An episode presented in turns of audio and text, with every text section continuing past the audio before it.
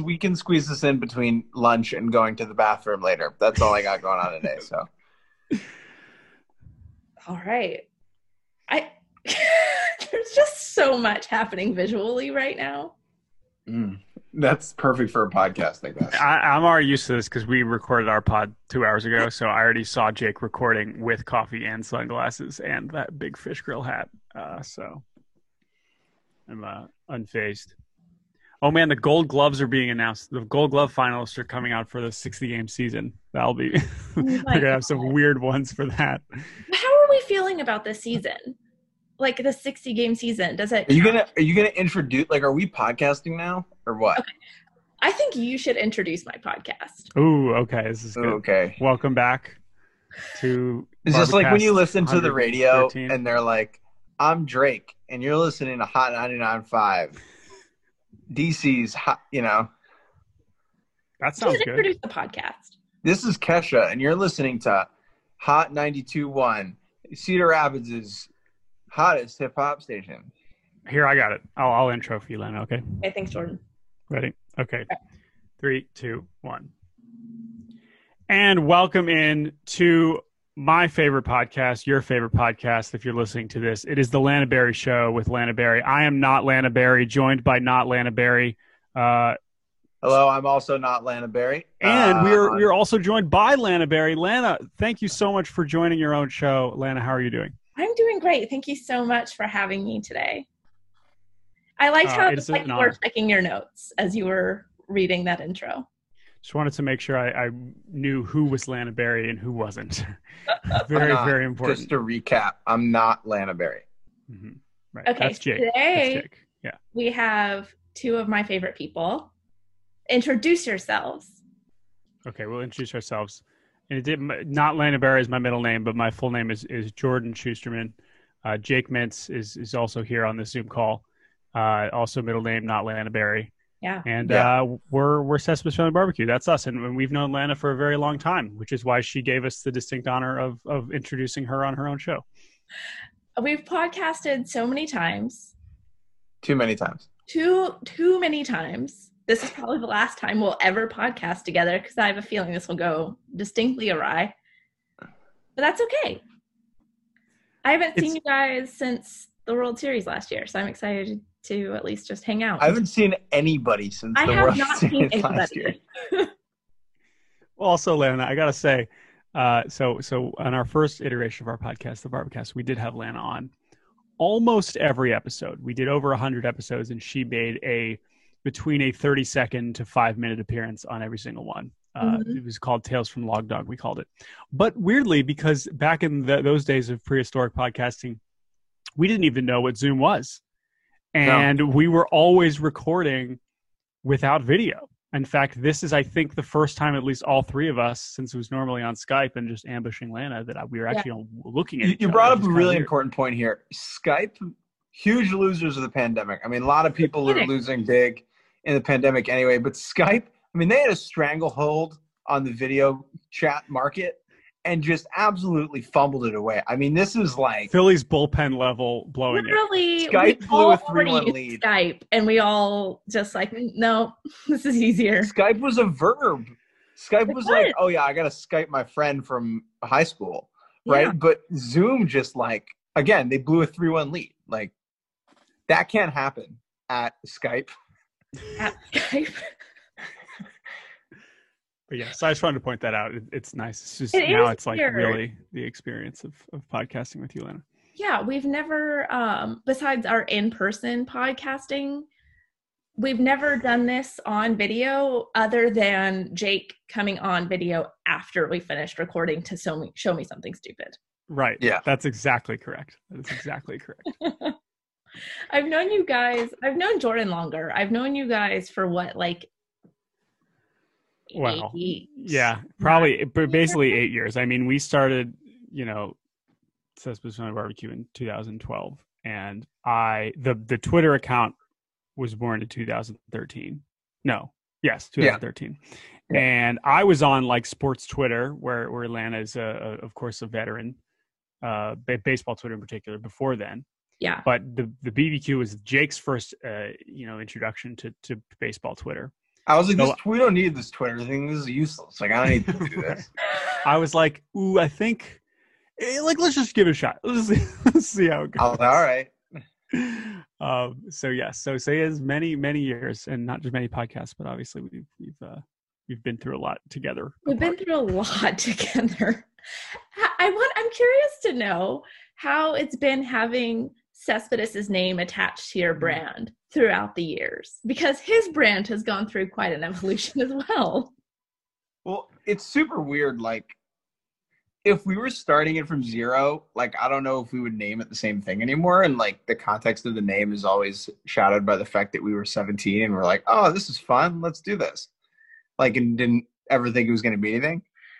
I think we owe a lot to Yoenis. We're like, he was super interesting and compelling, like, for a long time. You know, like when he would win the home run derby, and it was like, oh, people would be like, hey, this account is stupid. Like, let's follow this too. You know, and every time he would get traded, it was like, oh, a new group of fans would like hop in and follow us. Um, but like, even now, when he's in his later years, I still think that like we have always been about like celebrating who he is and what, what he represents in baseball that we really like and really love. Which is Yeah. what Which Joy. is- yeah, Joy. which is that like, like, not taking it too seriously like mm-hmm. not not like accepting what people tell you what baseball should be you know Yeah, enjo- and like just, literally like- enjoying yourself just the nature of like unpredictability for everything that he does on and off the field, which I know has also resulted in some not so great things, right? Um, including this year. including this year and including you know his his injury with the wild boar like we didn't know what we were signing up for right but like again especially because like th- the intention was never like this is going to be some brand that everybody recognized like no that was never the plan right? So like it was all very much an accident but it has i would still say mostly been a net positive just in terms of the kind of player he was. And and we did identify him as like this is a fun interesting player but it's been even crazier than we ever could have imagined. Well, right there's like an alternate there's like an alternate reality where like we named it after you know like uh joe nathan or like something you know what i mean like probably not Joe Nathan, but like, you know, it was 2012 and like Yoenis Cespedes was incredibly fun. And like two years later or two years earlier, like we probably aren't naming it after him. right You and, know, and there are just- there are all kinds of baseball blogs that are named after all like it's it's who knows the different directions that it can take right so it, Yeah. We had no idea we can't act like we like yes he was fun and we picked the fun player but we didn't know that any of everything was going to happen after that so yeah. Well, I think even just the name Cespedes Family Barbecue, without even fully understanding what that is and where it came from, it it encapsulates the joy and playfulness that you bring to baseball. Thank Right. you. i would hope so And the craziness that he has also contributed to the baseball world, yes which has been fun and interesting. Yeah, and I will say too, like, yeah, it's a good. It is again not intend to be intended to be, but a a dead conversation starter, as they say, right? People are confused by it, but that has generally been a benefit to people finding out who we are. So it's kind of worked in that way too. I mean, like, yeah, if you want, okay, here's a way to think about it. Like, let's take like a comparative player to Yoenis. Okay, Michael Brantley. Okay, I bet you they're like relatively around the same area in like career war and like years in the league and like peak, et cetera, et cetera. Tell me two things about Michael Brantley, right?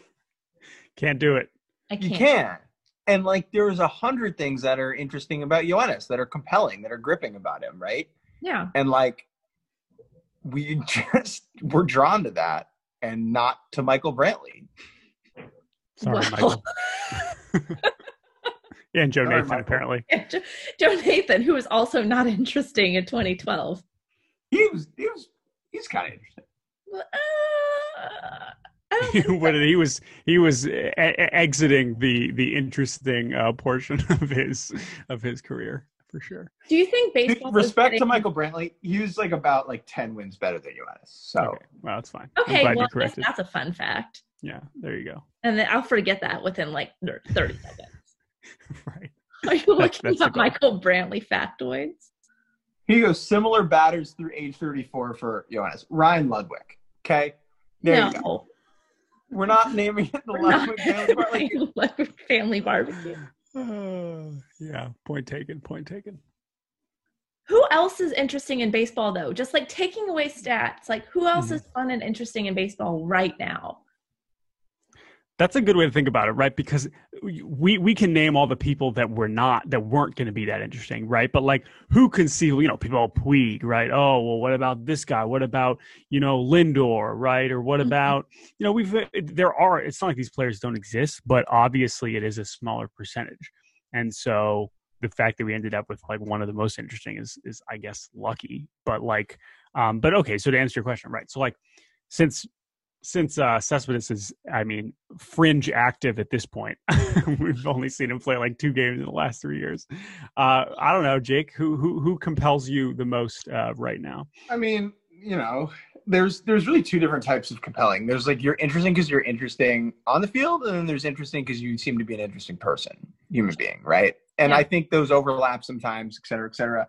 And then there's like a third category, which I would say is Anthony Rendon, where like you're so boring as a human being that I'm you fascinated by you. Yeah. right? like that he's under that category. Uh, I am incredibly interested in Mookie Betts. I would say Bell, like a lot of the Dodgers, Bellinger, Betts, Kershaw. Um, I'm super interested in like the development of Clayton Kershaw, the person, over the last decade, and would like read a whole book about it if he ever chose to wrote it. Um, once he stopped, once he takes the towel off of his arms and decides to write the autobiography. Uh, and then like you know the obvious ones like Tatis, Jose Ramirez. I'm super interested in. Mhm. Um, those are just some names. I mean, you know, Acuna, obviously. Yeah, like I mean Soto Soto was everything we last like this Oh. time Yeah. last year it was all Juan Soto all the time. Just Tim Anderson. he's my favorite. Tim Anderson is another good one. Um, but yeah, I mean like it's the guys that want to because like I feel like now the players if they want to show off and be themselves like they can do it if they want to promote that they do other things besides baseball they can do it right But they And- don't.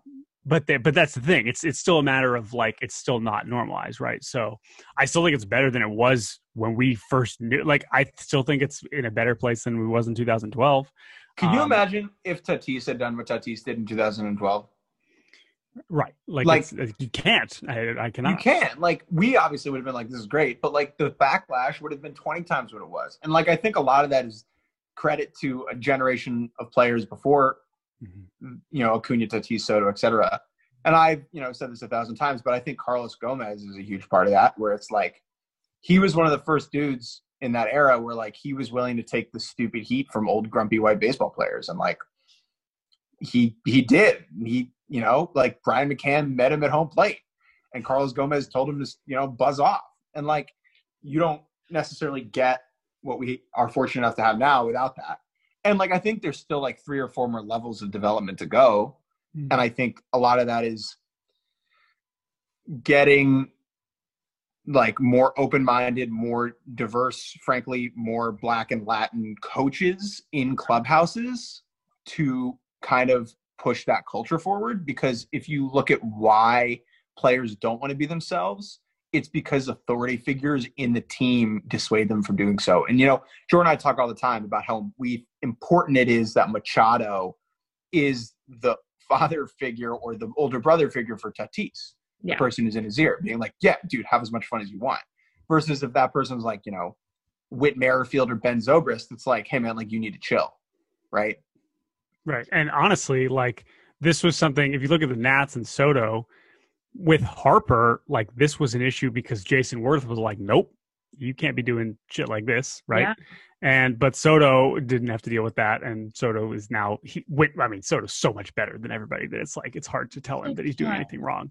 Um, but which is great, and that's part of it too, is earning it. Like the reason why Tatis can do what he does is because he's one of the best players in the world. So like it's some you, you there is still like a bar to clear where like you have to also be awesome to be able to pull Right. this, to pull this right off. because but- then you're yeah. just jordany valdespin right and it's like uh like i i love that you're doing all this crazy shit but there's no way you're getting away with it because you suck well, that's the thing. It's like people, it's fun and entertaining for people, especially the team when you're good. but when you're not good, you're just like, what are you doing? Right. I But still see, enjoy Well, I it. go back and forth on that, like- right? Because okay. there's joy in the singular moments, right? And it's like, who's allowed to have fun? you know, like, Which is like stupid. it, it, it comes off as goofy at times. Like, you know, I think of like in you know the NBA, if you have like a huge dunk and you're down 18 with two minutes left, like that just look it just looks a little silly. Like I, you know, but policing that on like a team by team level of like how good you are, how good the team is, like how many games back they are in the standings. Like I don't That's the mind that.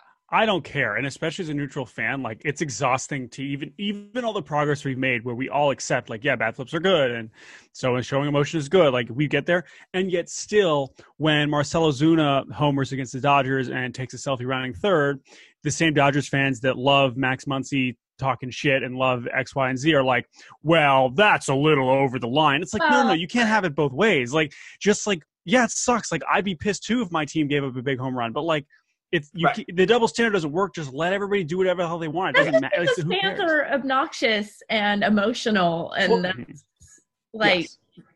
This, you this is my stub your toe theorem, Jordan. Oh, oh, sure, yes. Yeah, this is Lana, a new like, one for okay, Jake. so- this is a new one. oh, This is a new theory. Okay. Okay, so like, Lana, if you're around like a, a, uh, do you have any nieces or nephews, Lana? yeah, Okay, like when you're around little kids, like you don't curse, right? Like you know not to curse, like you know to kind of not do that. If you stub your toe really bad and you like drop an f bomb around a kid, like that's not great. But like it's generally, you know, accepted by those kids' You're- parents. That, like, oh, that really sucks. Like Lana really messed up her toe. Like yeah. that's how I sure. feel about allowing a home run as a fan, right? if you and like this is like when Machado got mad at like, the Dodgers in the DS round. Yeah. It was like, yeah, he was mad because like Bellinger made a great play. You know what I mean? Like Right. in that moment, in those 15 seconds after he proverbially stubbed his toe, like he's pissed. Like all rationality is out the window in his brain. And as long as he doesn't do anything that's like blatantly immoral, like whatever, dude, I don't care. Like you're mad, you can be mad. That's It's fine. more And I think when fans are that too. involved. Exactly. Yeah, that's good. Exactly. That's great. Right. So like that's Drop fine, an right? It F-bomb, is, it is still F-bomb better. around your niece, like whatever. This is what I don't understand about baseball because it's like Manfred's like, okay, maybe if I shorten the game by five minutes, more people will watch it instead of just like encouraging players to be emotional and care. Like the Joe Kelly moment this year was just like such like a fan rallying moment. And mm-hmm. it was one of those weird things where it's like, I'm not a fan of people throwing at anybody. And if we look at Joe Kelly, the chances of him doing that on purpose are actually pretty slim, but he leaned into the moment and made like pouty faces at him. Right. And that's fine. Like you say, like any Especially as a neutral- right, like I don't I don't care why you're making the faces or what you're doing, right? And again, like you said, like I don't want people throwing each other, but like all of that is still better. It's still better than just right walking back. It's still better for baseball. Got everybody talk. So many people were talking about that. Um and so I agree with you. Yeah, for sure. I just like we t- we have all of these weird and fun and interesting components of baseball, and those are the exact same things in baseball that everyone, you know, not everyone. Old Dude, it's getting so much better. It's getting so much You better. know, And I like Yeah. better. Yeah. And I- I, agree. I- I, still it- think we made a lot of progress. yeah, it's been a lot of progress, and I don't think it's like good enough to like say, oh, we're done. Like it's done. Like the culture's been pushed forward, and like we can be good here. Like that's not the case at all. But I, I do think it is worth kind of looking at it within the context of over the last decade and kind of how the game's developed. And I think that like the league was a half decade behind, maybe a little more in realizing this and encouraging the players to be themselves. I think at this point, in a, in some ways, that has started to change. Like the league at least know, like they know, right? And a lot of the league's issue is that they copycat a lot of what the NBA wants is, right? Ah. And like you can't just do that, but there is something to be taken from just like let the players cook. Let the interesting players be themselves and like don't impose rules or culture down upon them. And I think that that's gotten better. But the credit, again, the credit for that goes to the players themselves and the generation of players before the players we have right now. So let's actually look at the unwritten rules of baseball. Love it. And rank how can we do that if they don't- Where are you I'm getting them. them doing it from? right now. There is a Wikipedia page on the unwritten rules of baseball. So the unwritten, unspoken rules of baseball are actually written down. I have no, I did not know this wiki existed. This is uh, this is great. I looked this up like yesterday. Okay, enlighten And- me. Um okay. There's a list. there's a list of unwritten rules for the batter and Hmm. there's one unwritten rule for the fans. But no, Oh. okay, but but none for the pitchers. This is a great point, right? A lot of people Oh, there's start to two for realize the this. pitchers. Oh, there there's are two for like- the pitchers. There's like 10 for the batters. Okay, Right. should, should we try to name them, Jake? Like, how, No, no. Let's What do just you think the one unwritten rule for the fans is? Don't wave. No, it's Don't the, bring a don't- glove? It should be don't wave, but it's not. Don't bring a glove. No, it's definitely don't talk about a no hitter. Yes. Yeah, that has to be it. Yeah. Yeah. Okay. Don't wave. Don't Which- give the ball to a kid. Don't. Yeah. Okay. No. What? Uh. All right. So, so do you? Are you gonna? Are you gonna list them off? I mean, I'm. I'm trying Yeah. to think of because this is the thing. We we always talk about this in like such generic terms, Mhm. but like defining these is actually good. So, so Yeah, please. we're gonna I- read off I- the I'm- rules okay. and I guess attempt to rank them in order of stupidity. They're all going to be stupid, okay. but these are the written, unwritten Unwritten. rules Okay. The, the written rules, page. not in the rule book, in the Wikipedia. in the Wikipedia. Okay, for the batter, do not bunt to break up a no hitter. Mm-hmm. Here's okay. So that one is. You, should we grade them? Should we rank them? How do you want to do this? I think that one completely depends on the score of a game. If you're down one to zero in the eighth, You should still be trying to score and win. you can still right. If you're down twelve to zero in the eighth, and you bunt, like I you're a get to roll loser. my eyes That's what I you. would say. Yeah, I, I, i'm just just gonna say you're. a lo- Yeah, Right. it's just You're like, just a lamester. Right. yeah, you're just a hater. I'm. I'm not uh, offended. I'm just like, wow, you. You. You're lame. I would say anything more than six zero, and you're lame. I think that's fair. That's I that's think that. Uh, yeah. Still within reach, and it's like toward the end of the game, and it, you could still possibly come back and win the mm-hmm. game. Well, okay, so here's an important thing that I think we're gonna see, right? Like, is the unwritten rule like is breaking it cool or not cool? Right? Like right. Okay. bunting Bunting is to not. break up a no hitter is like a not cool. Like it's it's not knowing cool.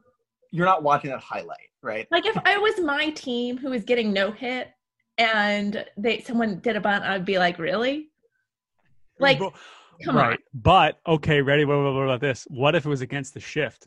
What if you're, you know, Joey Gallo and you are trying to get it, and even maybe you are down ten nothing, but you're just trying to get a hit because it's your your you know you want to get hits so that your numbers are better so that you That's can make more money in arbitration. I think that's fine. I think that's fine. Interesting. Okay, cool. I think I agree. Okay, what's the next one? Okay. Do not swing on a 3-0 count when your team is ahead. Nope. Always swing. Always swing. Swing every single time. Swing. Yeah, it just should be more 3 0 swings in baseball Here- in general. Here's why the swinging is different than the bunting. Because a no hitter is an incredible accomplishment and like a notable baseball act. And like to somehow break up that no hitter with a bunt in a game that is way out of reach is just kind of like whatever. Swinging is the default action, it is the batter's job. Yeah. is their task, right? And to opt out of that task in a certain situation is goofy to me. Yeah, that one, this one makes no sense to me.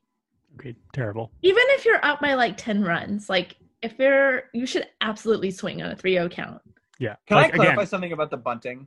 Yeah. If you if you're down 12-0 and you bunt to break up a no-hitter and you get a hit, I'm not like I'm not going to cheer for you. It's totally fine. Like you don't deserve to be ridiculed or Right. thrown at. right. it's definitely not. I Like think I It's just said. lame. It's just lame. It's just lame. That's really what it is. I'm just gonna roll my Swinging. eyes. Let's look at it like here. Okay, swinging in a 3-0 count. It's fucking cool. Right. there you go. That's a rule breaking. It's way cooler. Way, way, way cooler. Agreed. Okay, this one we're all going to agree on, and it's do not spend your time admiring a home run you hit. Yeah. I mean, So it's cool. Ridiculous. The, why would should you? absolutely admire any Literally, who gives a shit? Like, how, how, who? Why? What rush are you in anyway? right? Oh no, he spent 32 seconds going around Yeah, the bases who instead of 28. This is not a timed game. Yeah, It's going It's last like four hours and you right. It's not like you're dribbling out the clock. This is not benefiting you in any way. Like I doesn't can't believe you. Yeah, Like let's Jordan, you've talked fun. Jordan, you've talked about this before. Like hitting a home run in the majors is so hard. It's Like so it is hard. such a hard thing to do, Yeah. right? And that you should get to celebrate that when you do it. Yeah. Period. Yes, That- like in the home run derby, it would be more fun if we had a competition on home run celebrations than actually watching them hit home runs. That what do you would want, be like the judges with the uh, dunk Yes. contest? Sure, thing? dude. Why not? I mean, it's not like the dunk contest is uh, interesting anymore. Might as well just spice that up. I'd be fine with it. It should be, you know, it should be like, you don't even have to have a separate competition, but at the end of your round, you can get bonus Just points bonus by points. yeah. by how you bat flip at the and on your last home run of the of the Yeah, and then getting creative with your really slow trot. Mm, Do you like the carry trots, that with you? Like, are you doing the selfie? Are you pulling out props? Right? Like in like people. that's one of the best things in, in MLB the show is they have all the insane going around the bases animations where you can do like cartwheels and See, that's what they should dumb do. shit running around second, right? Well, I- not I to like totally hurt themselves because that would be stupid, but something that you know That's the thing. Like. Max Muncy like sprains his wrist doing a You could- backhand Okay, swing in the Okay, home run hold on, hold on, we, hold on. We just watched Cody Bellinger injure his shoulder, hitting a imp- real important home run and celebrating. So, I am not going to crush the hypothetical home run derby celebrators for uh, getting hurt during that. Okay. True. But anyway, okay, okay. What's next? What's next? yeah, Okay. that's a no-brainer. Yeah, no brainer. Do not steal bases if your team is ahead by a significant amount. Okay. So this one is this one really is, is extends back to, to to college too, right? Or like, is there also one about just like sending runners in general? Where you That's the same kind of thing. Yeah, it's the same kind of thing because it's like you're up a lot. Should we send the guy? eh, You know, ball gets hit to center field, the guy's on second, and we hold him at third because we're up by ten instead I of think just it's scoring. which stupid every to have this idea that if you're up by a significant significant amount, you should stop trying. That's the problem. Like either you believe that there should be a mercy rule, Right. or you think, or you think all these are stupid. Like, Okay, it's it's so- really two things for me. In the big leagues, this unwritten rule is stupid because any team is good enough. They're all adults here to come back from a big amount. It happens sometimes, right? It It's very happen. rare, but it does happen, and they're all capable of hitting a ton of home runs because it's the game we're playing, and especially in the juice ball era, like shit's crazy. In college, this is definitely a thing and should be a thing because there is a level of talent gap that Mm. exists in college and high school baseball that does not exist in professional baseball. And like, if you're a really good college team and you're playing a really bad college team that is like no funding and like 12 kids on the roster, and you're like really good, and you play that team and you go up 17 to zero in three innings, like you should not steal anymore out of because you're going to win the game. So Right. should the game just end, or should you just be nice and let them try to score? Well, there are mer- that's funny. There are mercy rules that exist. Like, okay, so we beat a team my junior senior year, twenty-seven to one. Okay, and it no one's having fun. First No. of all, no one's having a good time. Because even the winning team wants it to be over. Yeah. So, like, if you steal a base and the game is twenty-four to one, what is the utility of that? Right? Nothing. No. Right. You don't especially feel in good. college. Especially in college. It's it like, doesn't matter, right? And it doesn't enhance your chance of winning the game in a significant enough amount to do that. Right. in the pros, there's always a risk. Like they're all getting paid millions of dollars. Like no Right. one's feelings will be hurt. It's not and as if that's like the thing. right. That's the thing is that like you're getting paid to play baseball, so like I want you to play nine innings of baseball, right? So like, yeah, you definitely don't need to steal the base when you're up by ten in a major league game because it probably isn't enhancing your game winning. But like, you're still playing baseball because the whole point is that you're you're playing the game. This is the same bad thing to the yeah, stupid we're swinging not like 3-0. stopping the game to make the other team feel good. Right. It's like that same thing with the swinging 3-0 is like, well, why am I going to stop playing baseball? Because I'm already winning? Like that doesn't matter. Like the whole reason we're here is to play baseball and there are people here to watch us play baseball. So like if that's still within the rules, I'm probably going to do that. Yeah. Although I you could say in some ways it's also kind of lame to steal when you're up by 10 But in the sense where it's like I'm not impressed because they're probably not holding you the same way, right? But I still think that it's it's not like egregious. But again, this is the pros, and guys are making millions of dollars, and stats count. So why should they not go for a hit or a steal when that could be beneficial to them? No, you're right. Right. Right. Right. Exactly. No, I, I'm I'm, I'm with And- you. My point is, I guess, in college, in front of like eight people in the crowd agree who you there. That's just the don't thing. be a Th- jerk.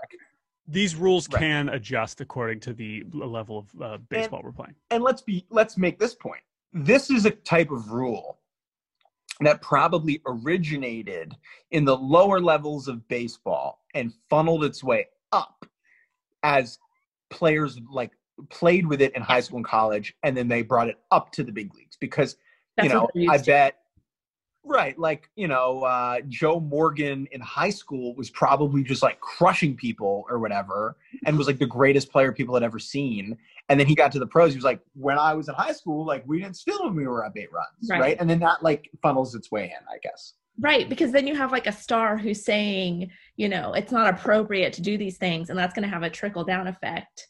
Right. Where it's like, oh, this guy's like the best there is, and he won't even do this, so I, I can't. I'd be curious Agreed. to see a breakdown of all of rickey henderson's steals based hmm. upon score of the game Or there you go jordan i'll i'll i'll get on that Okay. Yeah. It wouldn't be that hard. So you could probably figure that out pretty easily. That is a fun one. Okay. Do not swing at the first pitch of the at bat if the pitcher has allowed back to back home runs. You should absolutely swing. Okay. So this is interesting because this is swing. more of a this is more of a like strategy like well actually wait. That's insane. Never No. mind. That makes no sense. I thought this was you're like, thinking of the first two outs of an inning No, no, no, no, no. I'm thinking don't swing if the guy's walked if it's two straight four pitch walks, right? Yeah, no. In that case, it's Which like is- strategy. No, this Yeah. is insane. I've honestly never even heard this. This is ridiculous. never heard this Uh, it's Wait, on the- why not? Can we try to read? Can we try to logic our way through this? What, out what of even? respect for the pitcher, they're just trying to get their way in the world, find their way in the world. Bro. I'm really into how all of these unwritten rules are about like being kind and respecting people on the other team to make sure they feel okay about themselves. But It's dude, so it's like it's not little league. Like this is professional This is baseball. professional- and and this is why all this shit is so backwards. Is I'm like, aren't you the same people that are like macho competitive assholes? Like, I don't get it. How can you Yeah. be both and then be so worried about like respect? I don't know. Okay. Like, yes, I believe in the notion of respecting your opponent, but like not through these stupid rules. That's not yeah, I don't talking about. understand really any of That's a terrible Okay. one. Okay, what's Yeah, next? that's really bad. Do not work the count if your team is winning or losing by a significant amount.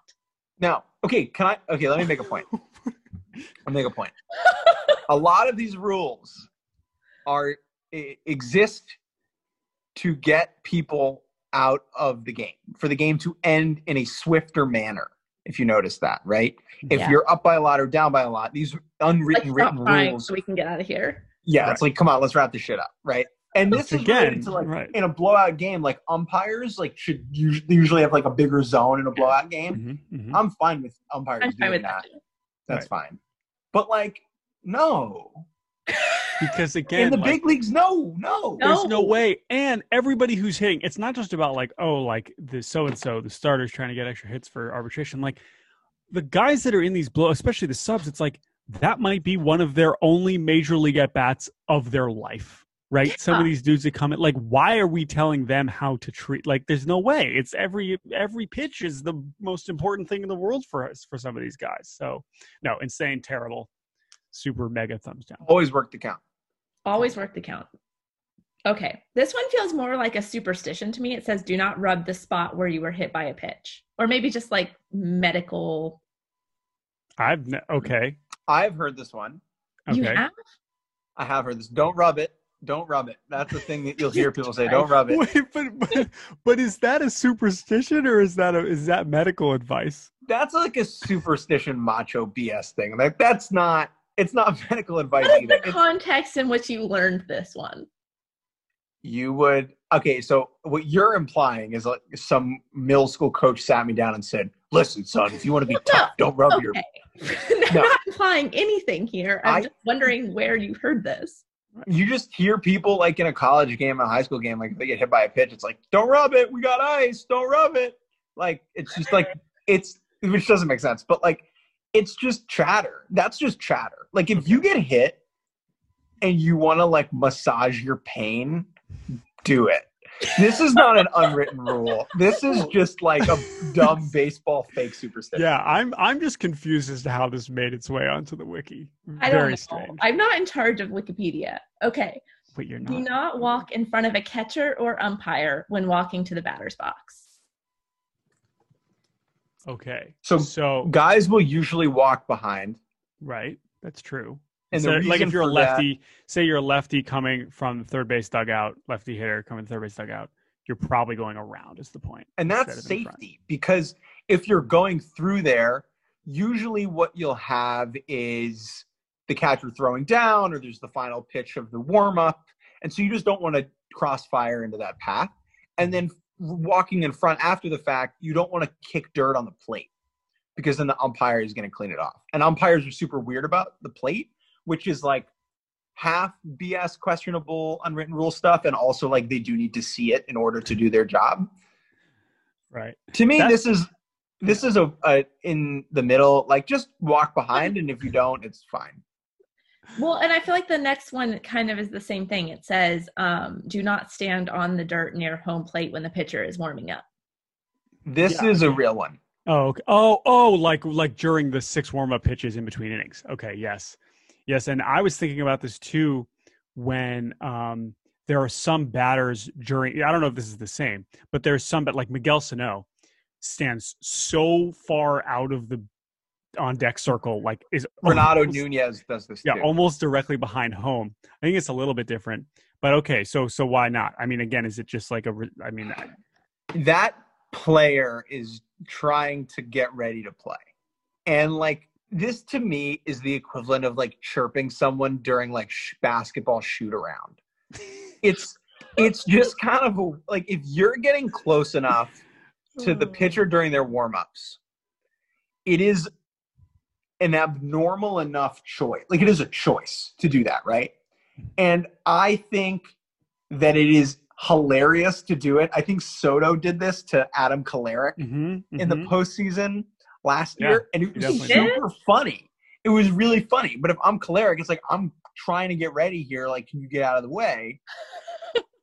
I think both it's both fine to be annoyed that someone is like in your field of vision while you're trying to get ready and also i think from time to time it's fine to throw the pitcher off. You know what this is like? This is like in the nba if a guy's shooting a free throw and you're on the other team like about to box out and you're like talking to the guy shooting the free throw right it's Yeah, like I mean- both annoying and like kind of funny I mean, you're Right. still behind the catcher. Like it's not like you're actually in the way, but you're in more of the line of vision, I guess. Um, but yeah, it's. I think those are fair comps. It is a. if funny you're a pitcher and that messes you up enough you're not locked in anyway yeah, you're probably right. That's exactly. true. I agree. I agree. Okay. Do not assist a member of the opposing team. in what In general? Assist. Do not Okay. assist. What could this mean? What like Okay. literally? What could this mean? foul ball near the dugout. Uh, guy goes over the railing to catch it. You're not supposed to catch the guy if he's on the. Let him fall on his head.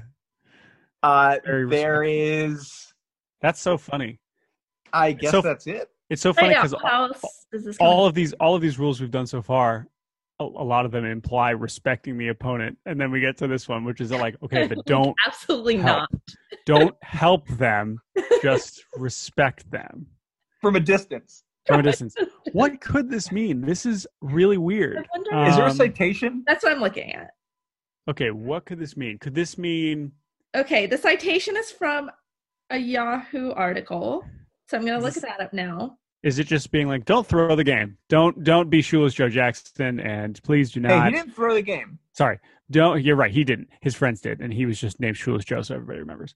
Uh don't you know take money from a sketchy group to play not your hardest in a world series game. Is that basically what they mean? That Okay, feels like a written okay, rule. I've got I've got more information. Based on this Yahoo article from 2010. perfect. Good good. That's yep That's about right. Okay. My peak. So that's when all these rules are peaking so yeah it's good yeah. Okay, so don't I'm assuming this is the rule because there's like 10 in here. don't mm-hmm. help the opposition make a play. This, that has to be the same one, right? And Yeah. in, in mm-hmm. parentheses, bracing them from falling into the dugout, etc. wow. Okay, see that's so funny because I feel like it is the opposite. When I watch these plays, it is usually the opposite that happens. Like if anything There is a noticeable difference between a guy going into his own dugout and the opposing dugout. that's There true. is a slight delay if it's the opposing dugout. That's true. However, certainly, certainly, guys will help anybody going over the railing. I just That's a dumb rule. I feel break like human instinct will kick in at some point. Right, that's if someone's like diving into your dugout, you're exactly. going, Exactly. Whoa, hang on. I will say though, it's a combination of like if a guy's going over, if he's trying to make a play, on one hand, you maybe are trying to the human instinct is like to help this guy not fall on his head. But also you could like if it's your home dugout, they're probably going to help brace your impact, but also want to get out of the way so that you can make the play in the first place.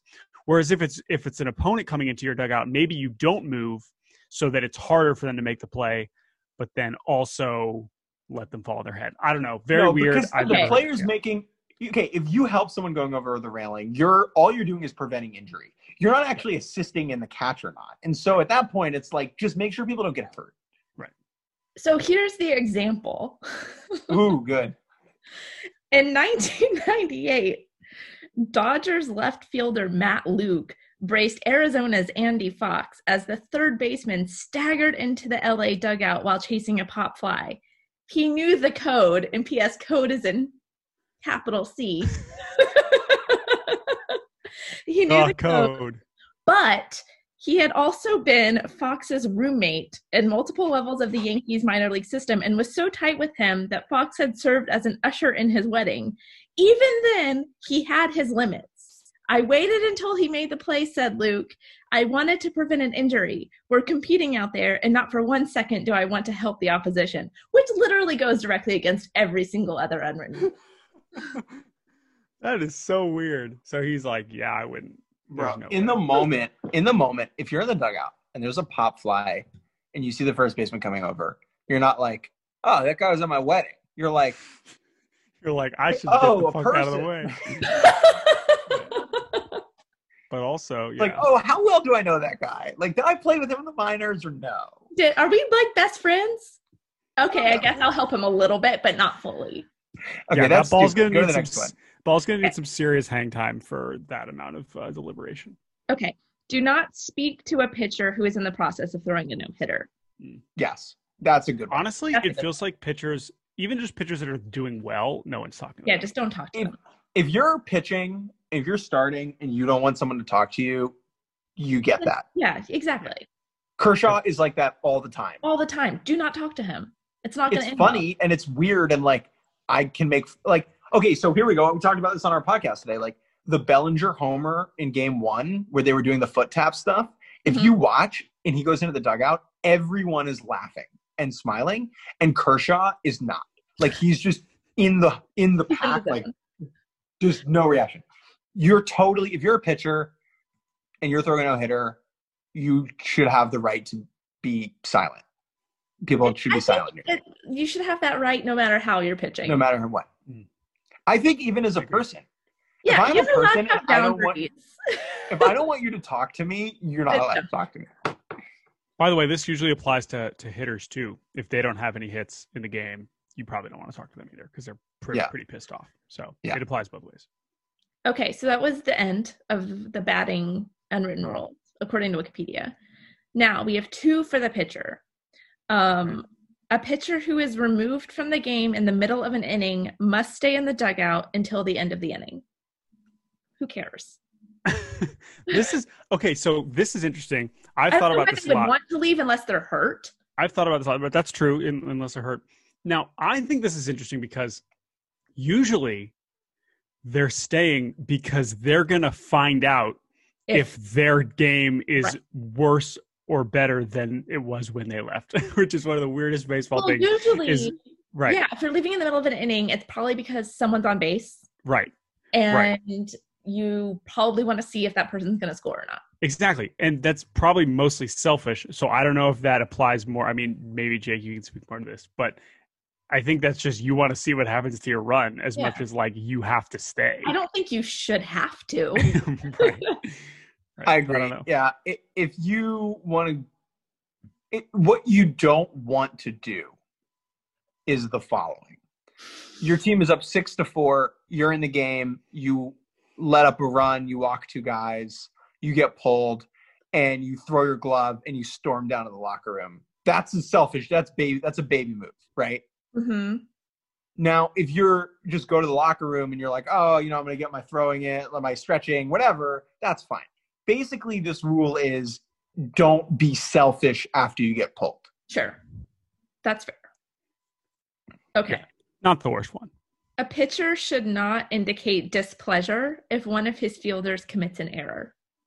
Ooh, I this is I agree with this. This is a good one. This is funny too because like depending on the context, I like when like a pl- like a, a you know infielder screws up and they'll show when they because obviously they always pan to the, the pitcher immediately.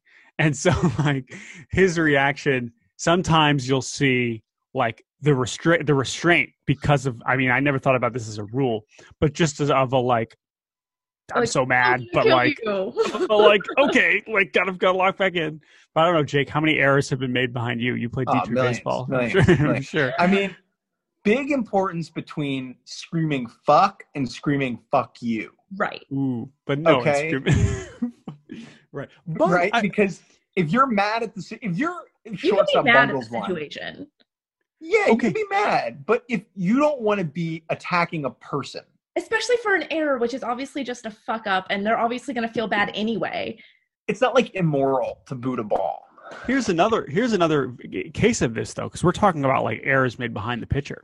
Now, pitchers will be very expressive when they allow homers, right? Because they fucked up, right? It's like, oh, like ah, you know, we've seen all versions, Sure. and that's funny. We love tracking dinger pitcher reactions, whatever.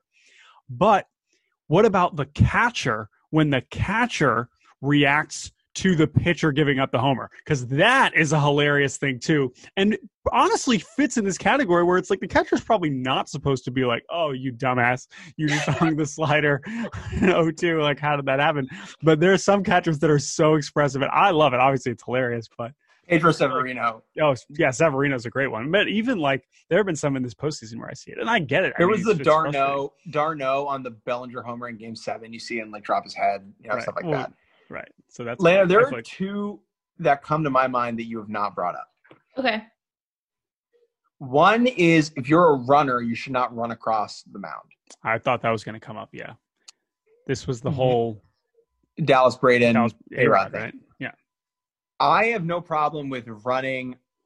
Don't run on the mound over the spot where the pitcher pushes off or lands because those two areas are, are cherished by the pitcher. They are uh, nurtured by the pitcher to be as they are very specifically, and any meddling with that, a pitcher has to like fix it What or situation would make them run across the mound? uh, guy is stealing second ball down the right field line. He uh, the runner's going hard to third, realizes it's foul, and in running back cuts across the mound. Yeah, or even to just coming back to the third base after a ground out. I mean, they they feel like they usually go in front, In front like the on the grass, on the grass. Uh, yeah. I think if you run on the back of the mound, whatever, that's fine. I mean, my college coach, like when we would do practice sign, like we would do pitcher practice, uh, e- like PFPs on the mound, we wouldn't wear cleats. Like we would wear flats so that we didn't ruin the mound. Like if you were working on manicuring the mound, like you weren't wearing cleats. Like people are weird about their mounds, especially in college. This is another college high school one because like mounds are expensive to keep up, like for them to be good. And so for when it rains, it doesn't totally get screwed up. In the big leagues, it's different, obviously, because you have you know huge crews. But this might be another top up or bottom up one for that reason. Is there another one you said you what's the Oh. thought of? When you get pulled by your manager, look them in the eye and hand them the ball. okay, so not what Trevor Bauer did in Kansas City. The opposite of whichever. okay, all right. So that is like what we're trying to not do. Yeah. Well, but it was so funny. It was Yeah. so funny, and also like for him to do that to Terry Francona was like Really hilariously insane. Yeah. Yeah, it's just like I don't know. It's like I guess that to me, if we're looking at like what okay, what signifies respect, I guess. Mhm. Right? not And there are all the these ball to the outfield. well, well, there are all these dumb guidelines that we've gone over, like which don't actually signify respect. And I would say that, like, in a moment where you're being pulled, it is respectful to humble yourself in the moment and like just kind of absorb that disappointment until later. Do you Does think it's sense? fair to like argue your point though to stay in? Oh, Mm. 100%. 100%. 100%. Okay. 100%. But once And they then if he's like, "No, you're coming out," then you don't be a baby Well, about it. you just also- throw the ball. I'd say that uh, in general, pitchers have a, a 0.00001% all time success rate of staying in the game when they want to. Like, yeah. like nobody wins that argument almost. It happens like three times a season. So, Yeah. like, um, or at least publicly. It's also on like mound. in the pitcher's best interest if they're getting pulled and they agree with it to like not tick off their manager. Like you have to exist, coexist with this person all year. If if they're taking you out of a game, like wouldn't you want to just stay on their good side and like just hand them the ball?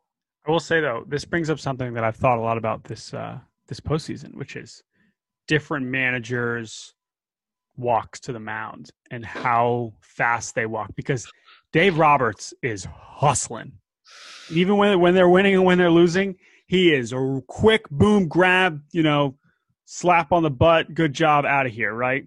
Mhm. Some guys, it's a lot more deliberative. Like, God damn it! Like this, like this. Some of the bad teams, like when Gardenhire was doing uh, pitching changes this year, it was just like take your sweet time, just like let the pitcher really feel how shitty he did. Uh, but Roberts is like in and out, man. Like let's let's get this over with. Get this show on the road. My college coach was like huge. Like he was like six five. And so he had like huge steps, right? But when he went to go pull someone, it was like he was walking on a treadmill. Because It felt like the longest amount of time ever. Right. I would just I wish the problem is that the TV cameras aren't consistent. Like I would totally if I had a camera consistently. Can we get Statcast on that? that's the thing. If I had a camera that was consistent from, you know, first step out of the dugout to when they grab the ball, I would love to know which managers have the longest and shortest times. Uh, because I think it's I I would I would guess that it is more drastic than we might think. I miss the old um postseason MLB TV thing where we had all of those different camera angles mm-hmm. Oh yeah, yeah, yeah, yeah. and you could just click around. Not that I used it that often, but it was just like a weird thing to have. And why can't we have that back? Yeah, I mean, I, I, I imagine it's just fewer people in the stadium this year. But did it exist last year? I don't know. I, it think just feel like of it's it been. last year too. Yeah, no, that's a good point. Yeah, I don't know. Because that that's the kind of thing where it's like if we really want like like they have like the you know the LeBron cam. It's like all right, I'm just gonna watch this game and just watch what LeBron's doing. I don't the, the, the actual game doesn't matter. Like I need that for the managers because they do it. Clearly, they have a camera on the manager for most of the game anyway, and they just cut to it when they cut to it. But Speaking of fewer people in the stands, can we all agree that it's absolutely insane that there are fans in the stands for the World Yes. Series Yeah, we- and they're doing a We've talked about this at length. The, Terrible. the Rick, the Randy Arozarena moment highlighted how goofy it is too to me. Like with the fan throwing the glove on the field. Yeah, which It's like it's not a bubble. If you no, want, it's not a bubble. you can't both call it a bubble and have fans there. It's just not how it works. like we didn't go we opted out of going to the bubble this year and if we had opted in we would have had to be we would have had to quarantine with the team in a hotel here for like i think at least a week before we would even leave for texas they're all in a bubble in a hotel without like anybody else staying there and um it's just weird that they would go through these immense lengths and then just put people out there and I know that they're not within six feet of them, but like they're throwing gloves on the field, there are people there. Like it's just weird. It doesn't make sense to me. No, I'm not ready to watch it either. Like it, I don't know. It just makes me uncomfortable. It's just, it's just disappointing. It is disappointing. I mean, right? It's, uh, These it's people are I- traveling to go there too, which is like not a great. Right. That's the whole problem. And also like it's it just felt inconsistent too. Like it was insane that it I think there should be no fans at all. So let me just, just state that. Yeah, It felt crazy to have it for the CS for one of the CSs and not the other, just because Texas happens to be like, fuck it. Like that, that doesn't make any sense. Like that honestly doesn't feel if we talk about how not having fans is a competitive advantage, disadvantage, whatever, like that feels like a significant thing to suddenly oh, to only have in one series and not in the other. I mean, there's a lot of inconsistencies about the season, but that felt weird. And like having the World Series in Texas because their government's like, fuck it. Yeah, it like that is not like MLB is not making its own moral stance about the like the safety of having fans there. It's just taking advantage of a relatively lax and as we've seen, bad plan. right. right. Look at the numbers. right. well, that's the thing. If they were doing it here, there wouldn't be fans. Right. Of Nothing's course. I wish it was at Petco. Look, Bro, if if like the New Zealand government or the Korean government was like, we think there should be fans, I would be like, yeah, like these people crushed the pandemic response. Like we totally trust them. But I'm ta- we're talking about Texas. We're talking about Texas where cases are literally spiking, and they're just like, oh yeah, Yeah. be fine. right. You know, I I have friends who are literally flying out there Yeah. to go to the game, and I'm just like, mm. And I listen, I hope listen, I know we've been my family like for Christmas this year probably because I'm not Right. flying to Texas. Like, right. but But sure, people feel like they need to go. Yeah, it's it's it just encourages all the wrong behavior. And also You like, know, Yeah. I'm so happy it's not like Red Sox Cubs in like 2004. Can you imagine?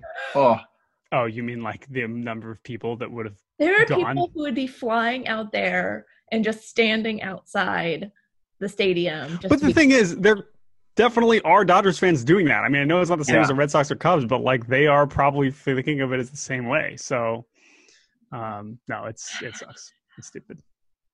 Thumbs down. Some- Dumber than all the unwritten rules somehow. that's a bad written rule. Lack of a rule. How about that? yeah, I have not been impressed with their um, approach to really any of this this year. They were just kind of like, yeah, all the teams can just kind of figure it out. I'm honestly stunned we've even made it this far, and I hope that we can get through the end of the World Series with at least all the players being safe and healthy, and obviously the fans will, too. But the fans but- that are there are choosing to go, so that's We had the Marlins in the postseason, so it wasn't a total waste. hell yeah. Go Lins! I miss them. That was I miss the Lins, that was awesome. the fighting Jeters. I feel like I'm enjoying baseball more again now that I can like take a step back and just enjoy weird stuff like that and players because it was just I got so immersed in all like I'm still immersed in Dodgers, but like it was just like life or death. And I couldn't even enjoy anything outside of that bubble for so long. And now I'm like, oh yeah, like I can really fully enjoy the Marlins, just weirdly making That's good. I know it's it's been a pleasure to have uh, Lana Berry just back on the timeline. I gotta say, I know it's not that new now, but still, I was It's- it's- gone for a really long time. we were. I know it was. It's I envy Yeah. that. we we made it through. I needed a break. That's true. We could use it. Maybe Jake and I should take shifts. You should Maybe take we should. Maybe we should like do a situation where it's like, all right, I am totally logging off for two weeks. well, go especially in the off season. Mhm. I Yeah. agree. Let's do it. do. If there you go. We just made a plan for it. we- Lana, you you could sub in for us. yeah, I'll sub in. Who cares? No one will notice. But um, yeah, like I think being off Twitter as much as I was was so significantly helpful for my mental health and physical health. You know, I think the combination of, I mean, you obviously know like what happened in the 2017 World Series and that like killed my will to live. But, you know, I think the fact that we had, you know, all the Trump crap and like everything in our country just went to shit kind of all at the same time. And then, and the World Series like ripped my heart out. And it was one of those things where it was like, nobody on Twitter understands what I'm personally going through. And every single thing that people think is funny is actually very hurtful to me right now. So I just need to take a step back. And I did. And it was great. You're I mean, inspiring I think like to I log think, the like, fuck for- off. yeah.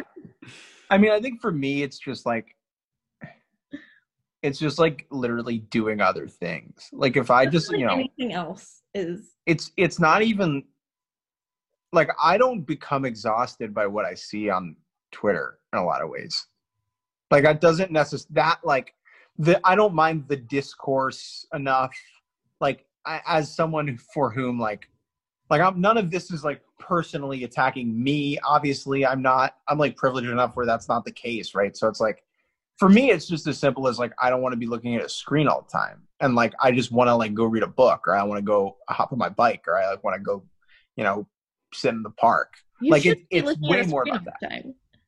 Right, How and often you know, I you think on on Twitter or even looking at a screen? Like, what are you doing all day? me It's Yeah, personally, what are you doing all Uh, day? honestly riding my bike. that's Like, certainly the last, especially the last like month, right? Or last month, I'm riding like three hours a day. Oh, even in just New York City, he's just Yeah, I around his apart- little apartment. Just just go around the block a thousand about times. looping. yesterday I did eight loops around Central Park. Like, you know, it's very cathartic. But like, yeah, no, that I mean, cooking, making elaborate meals in this weird day and age, cooking, making my cooking skills better. No. You know, There I think that's kind of productive. yeah. he's doing better than I am, I'm but I, have, I guess I have a higher Spanish. tolerance for it. I'm gonna try and learn Spanish for the thousandth time after being over a thousand trying to learn Spanish. God. So bad. I'm so bad at it. I literally lived in the Dominican Republic for three months and just not, did not help at all. That's because I've learned, I spent years learning French and Spanish, and I was so good at both of them, but it just like did not stick in my brain. Like the Mhm. second I was done, it was just like, like pooped itself out of my brain, and I don't remember any of it. See, Jordan and I really got a bad balance because we went to Jewish elementary school and middle school, right? And so it's like we just learned Hebrew. Like we never had Spanish classes, It was So it's like- required. never required because we were taking Hebrew as our language. So like my first Spanish class was in freshman year of college, and I was already at that point I was pretty screwed. Like you, you have to be you don't learn languages when you're 18 unless you're like Jon Morosi or whatever. Oh, Like, you have to. Your my brain just doesn't work like that. But I'll keep trying. I like I the think- Duolingo app. I've played with that a little bit. I splurged for freaking Rosetta Stone. Didn't even My help. God, you're serious? You're just all in on He means Spanish. business. Maybe try something new. Maybe just try Swahili. See if that sticks better Yeah. than Spanish. Probably not, but maybe. Why not? okay. Any predictions for the rest of this World Series? I I just hope it's six or seven games. David trying to Price maximize- opts back in. But demands to play for the Rays, Whoa! His his original team. and Manfred allows it under Rule 82, Section C. It's it was a COVID. It was a late COVID edition. Just like how they changed the number of the postseason teams after the season starts. They're like, actually, Actually, we're just gonna David move. Price is on the Rays. yeah, players can return to the team that originally drafted them. That would actually be really fun. Yeah, yeah, it'd be a cool wrinkle. It's like, you know, and I don't watch wrestling, but I feel like in wrestling, you never know what's going to happen. It's like, oh, this person who thought was dead is like now jumping out of the rafters. You know, Right. David Price on the Rays. Postseason roster rules seem to limit that, but maybe we'll we'll uh, throw that. That Yeah, uh, like you're allowed to have a certain number of guys on your postseason roster, but they didn't have to be on a regular season roster. It can Mm. be anybody that you'll sign Listen. for like this certain series. Both of these teams desperately need another starting pitcher, so Yeah. I don't see why not. Lennox, I I- ask you a question. Yeah. When the Dodgers lost in 2017, your disappointment anger level was like a 10, right? Yes. Do you think Higher that like that. the pan higher than that? Do you think that like the reality of the pandemic uh and kind of the general state of 2020 and all that means if the Dodgers lose, you have A gained more perspective or B it just feels and is less important because of the times we live in and therefore you will be like an 8. Yeah, so there's a lot that plays into this, including the fact that like it won't directly affect us as much because he's Right. has a different position with the Dodgers. So there's just less on the line for us anyway. So it already doesn't feel as like like you know life ruining if they lose. But yeah, it's there's just so much going on right now and it was like a weird season and I'm just like don't have the emotional capacity anymore to be perfectly honest Right. that like I would be disappointed and sad, but I don't even think it would be on on like the same planet as what I felt Yeah. then. Because in Yeah. H I didn't feel that way because it was like we didn't even think they were going to make the postseason at all. so that was just kind of like a weird surprise that happened when they made the World Series. Seventeen sucked because they almost won. And Also, Boston was way better. So Oh yeah, and Boston was way better. Like our expectations were very low. Right. But like in 17 our expectations were very high and it was very close and the Astros cheated. So that's like something that just kind of lingers. It's like lingering pain. Um but I don't think yeah, there's just too much going on now and so much has happened since then that I'm like I don't have it in me to even be that upset this year. that's fair. That's fair. Although if it does happen, it'll still be pretty cool. Yeah, it would be cool. I don't know, like it would be weird because it's like, how do we even celebrate? Well, What about- I think that's a. I think that like it's that's like a valuable dose of perspective. Like I, I think everyone could stand to remember that like we love sports and they're great and baseball's awesome and I want my team to win, but like it doesn't matter. Like the it really like it it matters because people pour their time and effort and love and you know money into things, Yeah, but it's not life and death.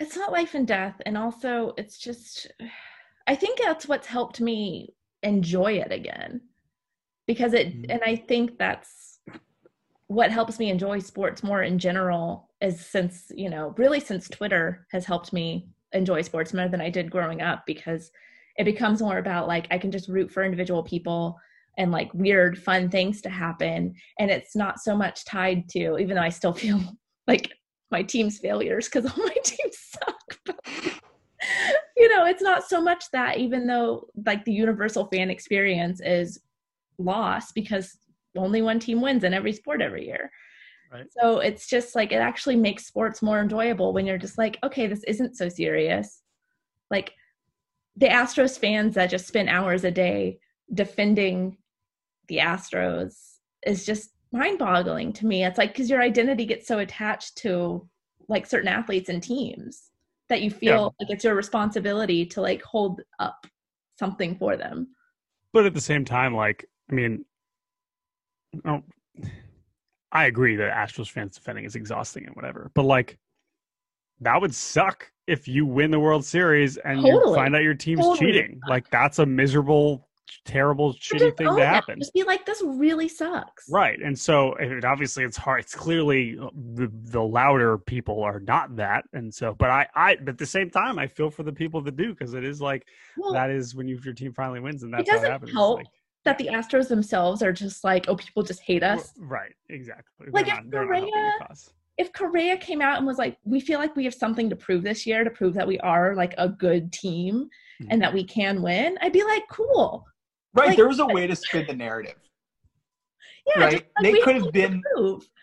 They do, but no one ever. And they denies kind of did. And they kind of did prove it. Yeah, cool. But like Great.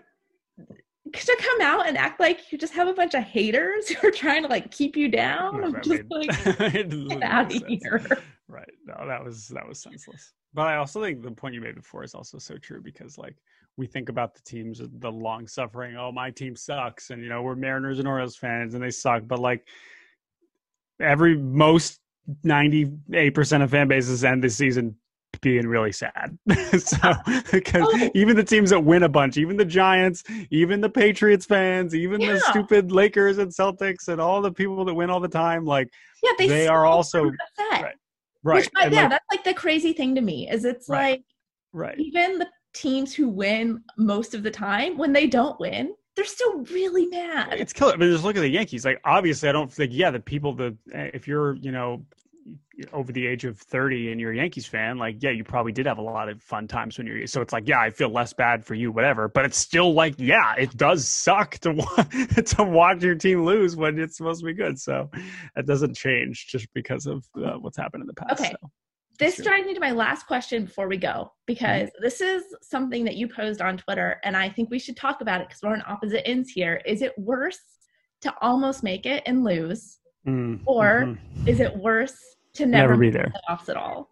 Yeah. So the one to, to specify, although we can broaden this this question. This Sure. was the question I asked on Twitter, which is basically, would you rather have your team lose 18 straight postseason games, which is what happened has happened to the Twins, still active, or be a Mariners fan like me and have your team not make it for 20 years at all? Um, right. What's worse? I mean, listen, it's it's, just, it's an expectations thing, right? Like either you losing when you're in it hurts more than losing when you're not. I think that's fact, right? But if you want a team that's good, like you'd still rather have that. So that's the thing. I'm, I, I, that's kind of the, the way I look at it. But I still don't feel that strongly about either side. Perhaps there is privilege in my following statement, but I find it very sad to measure life in pain. Right?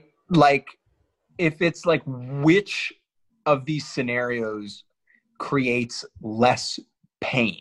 Okay. Less pain is, as a fan, it's relative sports pain, whatever the fuck, right? Yeah. Mariners dumb versus Twins dumb. And I would say there's less pain as a Mariners fan, mm-hmm. right? But that's not the be all and end all of how you're going to score that. Right, 'cause Because the there other are so spectrum many is sports happiness, right? sports happiness And and, the sports Twins- hope. Mm-hmm. Sports hope, Sports hope. Mm-hmm. right? Mhm. Twins fans, every time they make the postseason, they say it's our year. And they might not believe it to their core. Some do, some don't, but they say it's our year. And you say it's your year because you believe in your team, whether that's rational or not.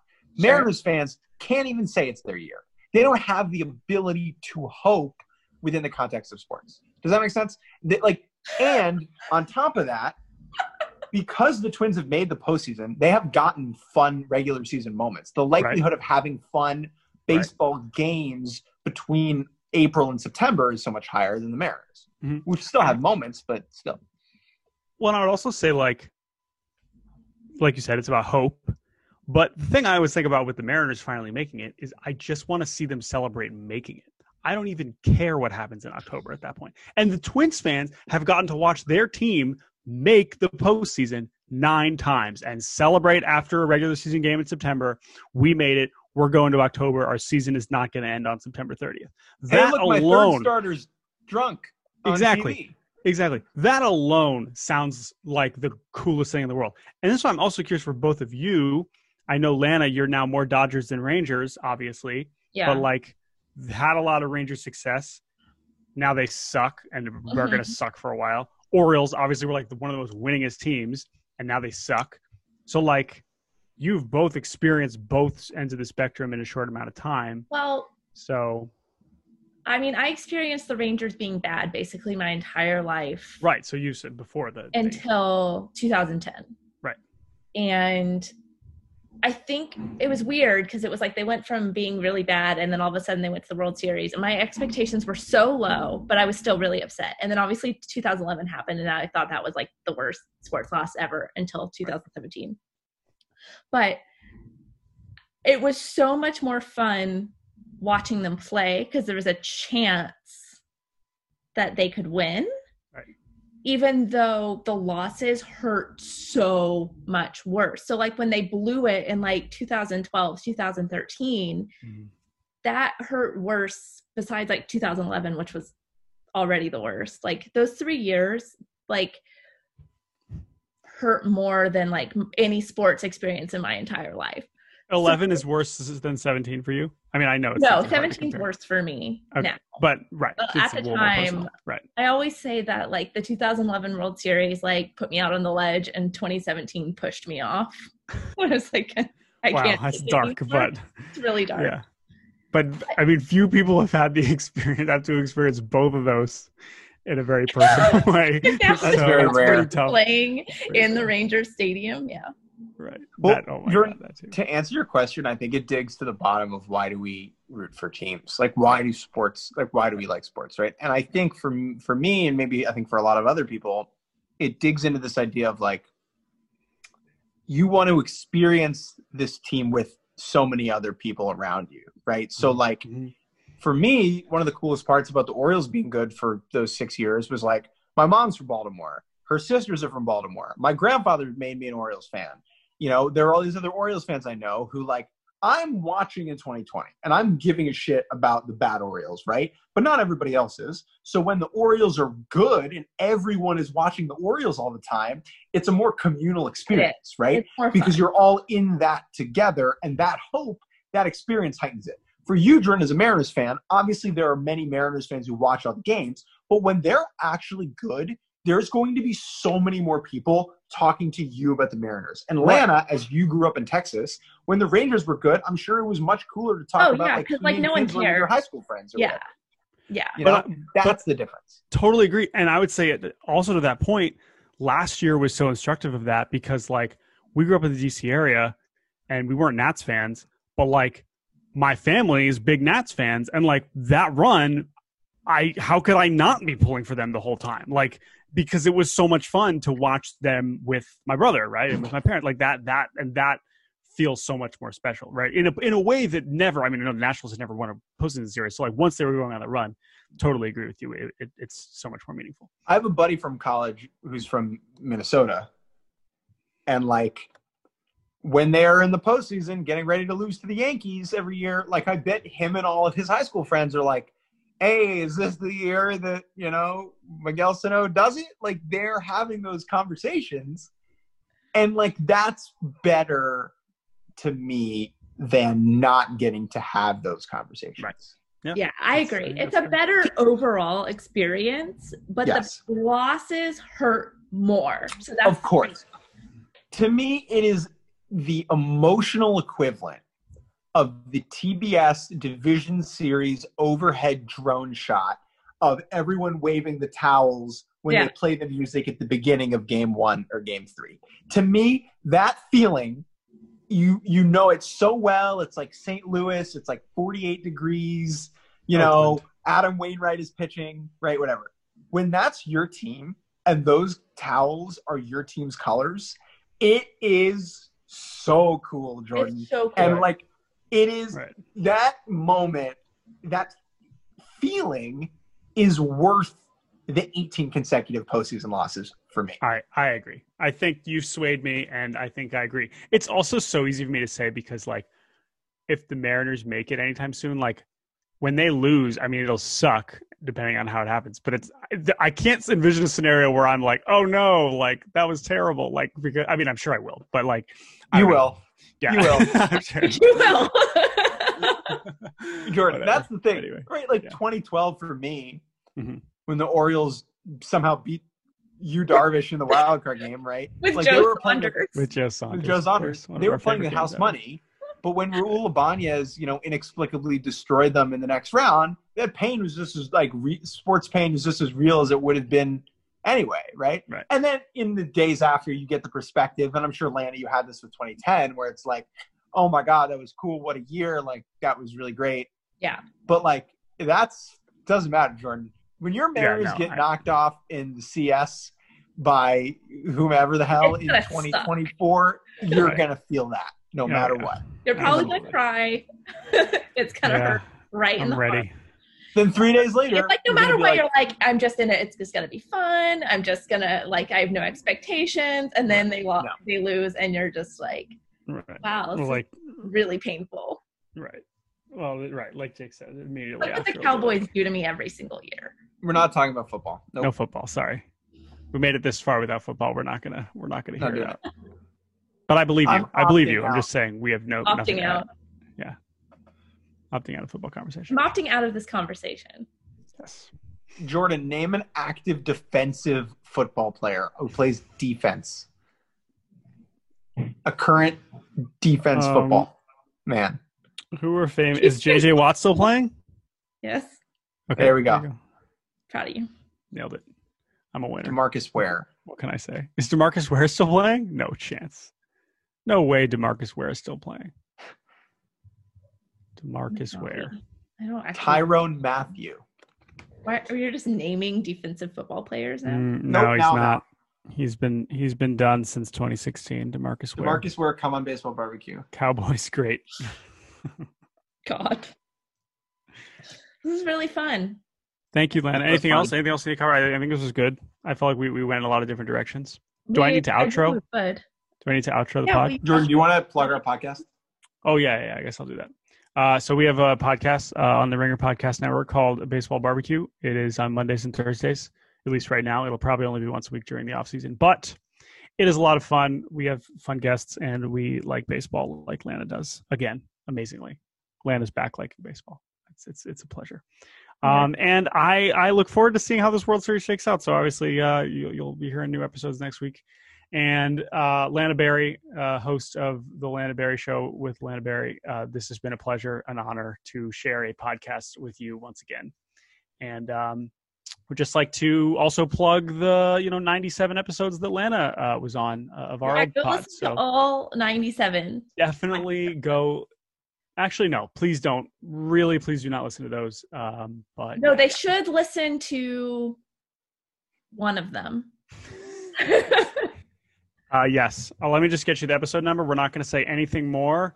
Just I will just tell you what episode it is, um, and then you know it's good because we can just say that and we know exactly what we're referring to. Yes, uh, exactly. Uh, let me just pull this up. Uh, episode 38. Everyone should go listen to episode 38 of the Barbecast. Other than that, goodbye, Lana. Thank At- you. Cespedes. Barbecue At Cespedes Barbecue on twitter.com. on twitter.com.